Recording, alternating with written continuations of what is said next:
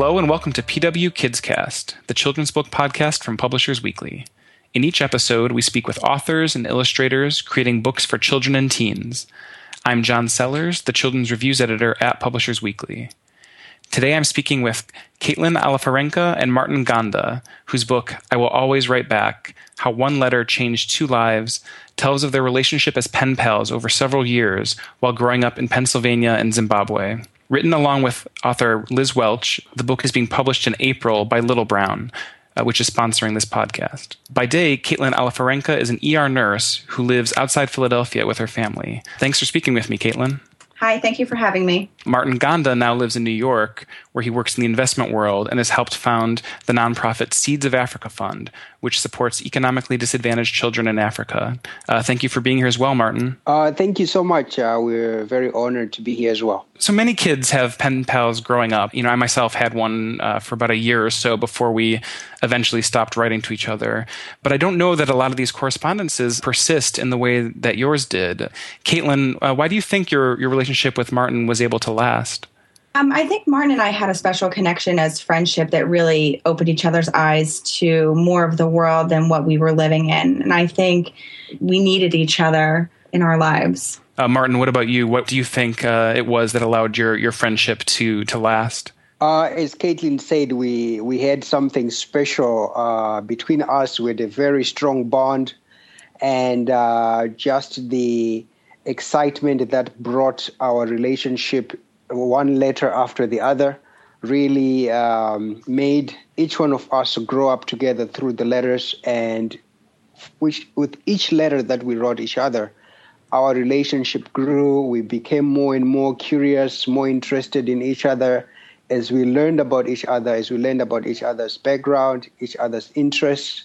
Um, it just seemed like we were in the same place, but in different places the idea of chance is also, I feel like, such a factor when it comes to, to pen pals. Um, it, you know, from the book, it sounds like the, the fact that the two of you ever began writing to each other in the first place uh, kind of begins with Caitlin choosing at school to write to someone in Zimbabwe, uh, not knowing who would even receive that letter. Um, Martin, as someone whose life's direction had changed so dramatically due to the letters, uh, do you think at all ever about uh, the luck or the chance involved in in how this friendship uh, got its start? Definitely, I think definitely was uh, luck, and there was also, you know, uh, I guess a power beyond us that uh, I connected to Caitlin, and that she chose Zimbabwe. And if you think where we came from, it was a class of about 50 students. Uh, not all the students participated in the pen pal program. Uh, it was only a handful of students that were chosen and of those that were chosen, I was very lucky to be paired with Caitlin uh, or to be matched with her letter because um, the other students who wrote, uh, who followed up after that, they, they, they didn't have a relationship that lasted. So the, the notion of luck definitely cannot be discounted. The notion of um, really some power out there that ensured that me and her connected really meant a lot. And I think uh, from the beginning, that's what really moved us going forward. You know, moving forward to where we are today, um, how did the two of you arrive at the idea to turn uh, your story into a book? Uh, Caitlin? Um, actually, we never had thought about turning our story into a book. It was really not even a story, it was our life that we lived. And it was just something that we did. And um, I believe Martin can answer that better because uh, he was the one that was approached about it.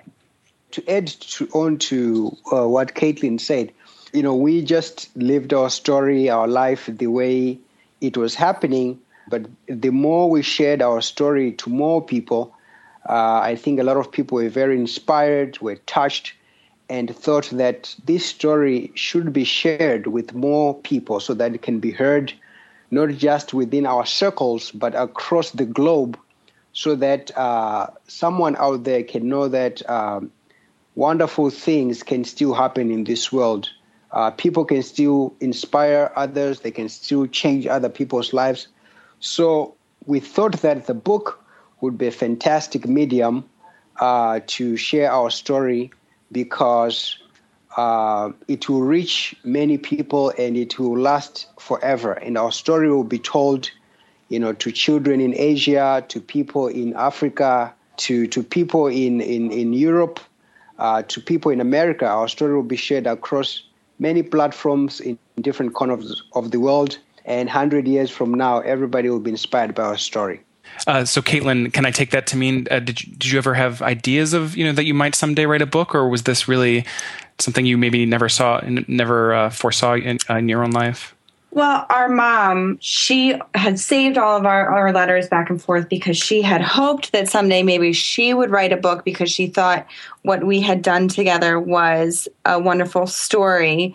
But we had never thought oh, this would make a great story. This was just our lives that we were living. And other people said, this is a wonderful story. And we always said, this is just two children that made the right decision. This was the life that we had lived. And it is a fabulous story, but we had never thought of actually putting it into book form. Um, mm-hmm so now the book itself uh, moves back and forth uh, between each of your your viewpoints and perspectives in a way that you know really sort of parallels uh, the back and forth of the original letters that you sent to each other.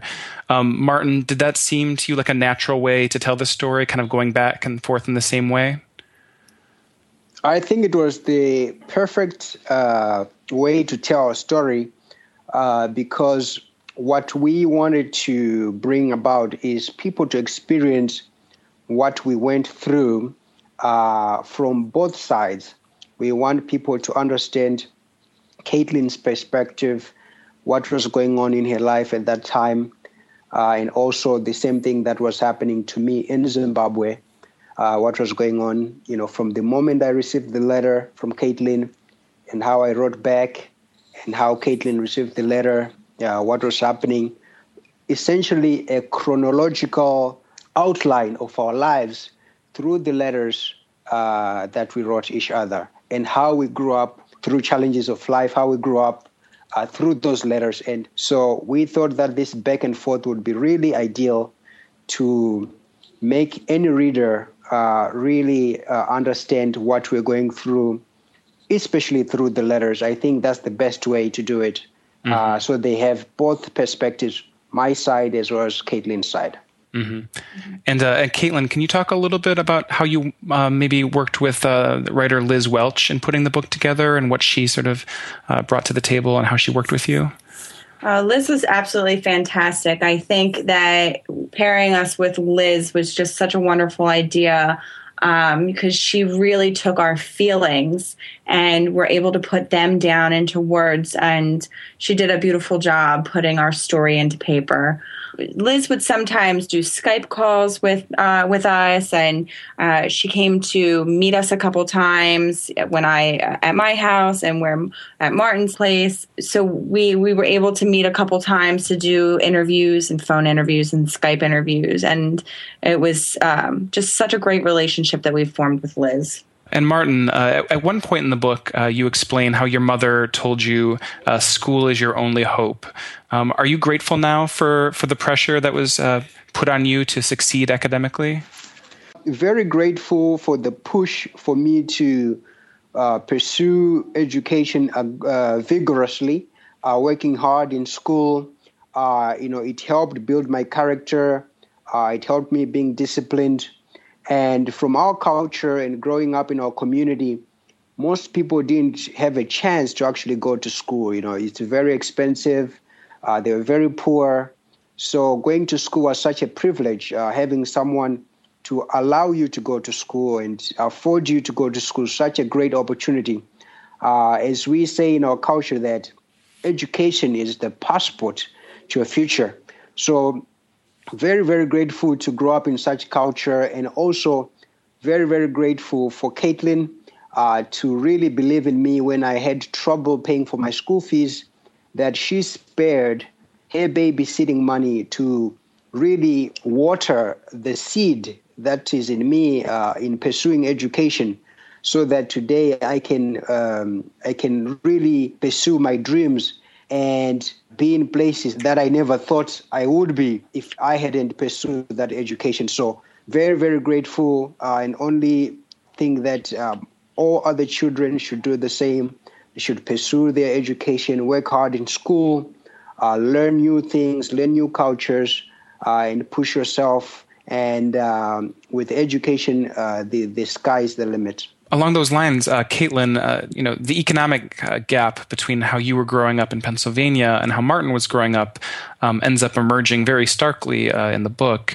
Uh, do you remember uh, from those days when you first began to realize just how different your lives were? I, I did. I remember just. Um, it was like my eyes were just completely opened to the rest of the world that was there. It wasn't only Zimbabwe. It was the rest of this world that existed before me. And it's not just my small bubble of Hatfield. And um, just, I felt very grateful for how I lived. And I also at the time felt very sad for how my friend was living, even though for him, he was, he was, that was his life and he was used to it.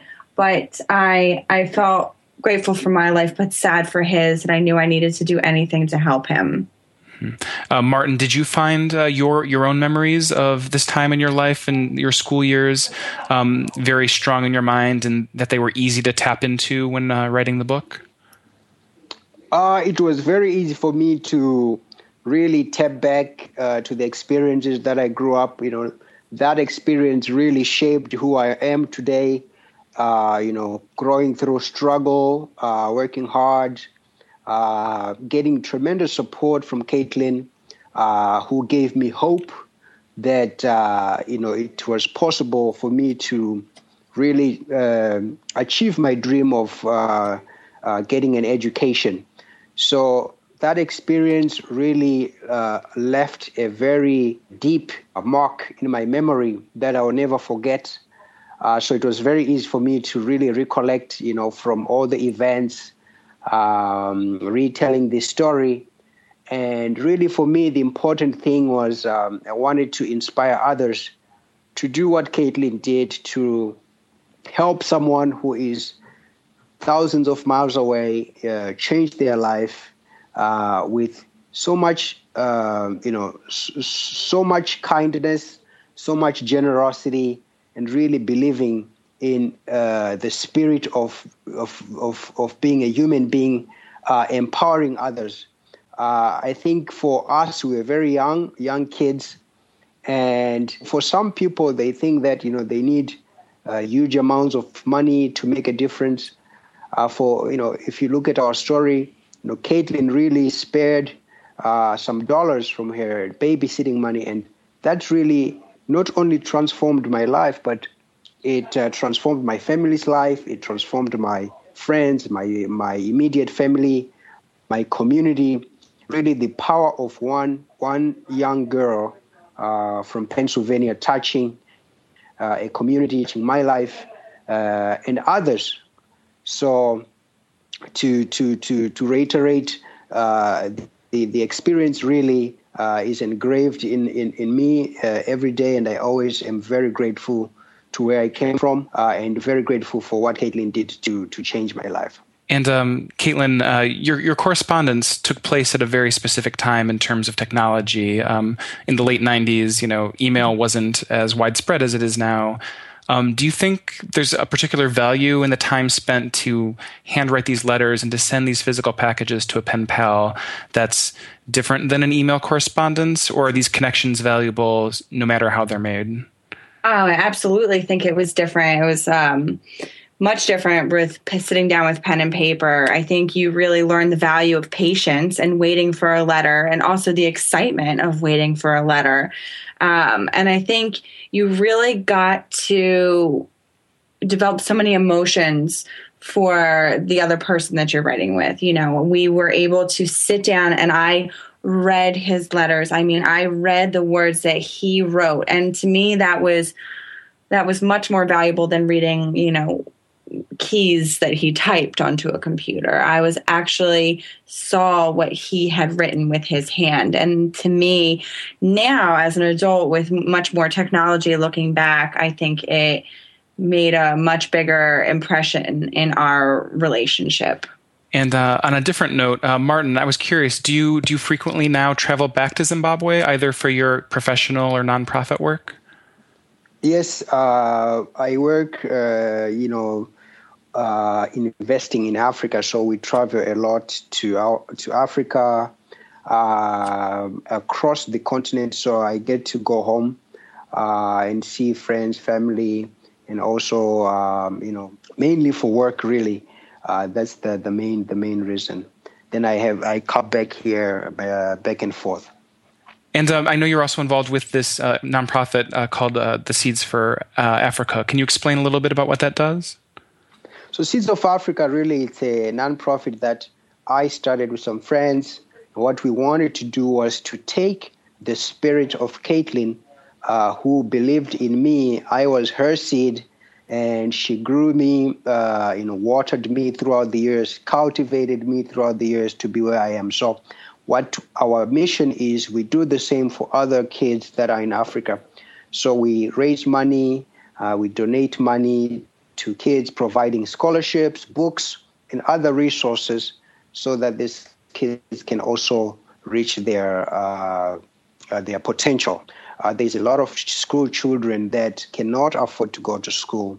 You know, for for instance, for ten dollars a semester, they can't even go to school and that really that $10 can make a difference in their life it can change where they end up uh, you know some of these kids they could end up you know uh, to be where i am or they can just uh, circle back back into the into into poverty so we believe that education is really one of the strongest investments uh, that you can make in a human being and the beauty of investing in africa in education in Africa is that it's it's very cheap to transform a life, as can be seen in what Caitlin did for me. You know, what's important is the dedication uh, to to to really go through the process, supporting throughout as Caitlin did uh, until the very end. So we're taking that spirit and you know paying it forward. Uh, mm. You know, we can never thank Caitlin enough for how much transformation and help she did to me. So we're helping others. We're thanking Caitlin by paying it forward so that there are other kids that we can also help. Mm-hmm. And uh, I guess finally, uh, Caitlin, I'm not sure. I, I, believe you have children, and I'm not, I'm not sure how old they are. But uh, do you think you'll uh, encourage them to become pen pals when the time comes? Absolutely. Um, my husband and I have two young daughters. We have a newborn and a toddler. And as they grow up and get older, I think it would be very wise for us as parents to educate them on the importance of getting to know children around the world and how other children live and compared to how they live and how they're not so different and maybe even nice kind words that they could write to some child could make a difference in their life I, I believe that it would be very beneficial for our children to be sitting down and uh, physically writing a letter to other children across the world. Well, uh, congratulations again to both of you on the new book, and uh, thank you for speaking with me. Thank you for having us. Thank you so much for having us. Once again, I've been speaking with uh, Caitlin Alifirenka and Martin Ganda, authors of I Will Always Write Back, out in April from Little Brown. Thank you for listening to PW Kids Cast.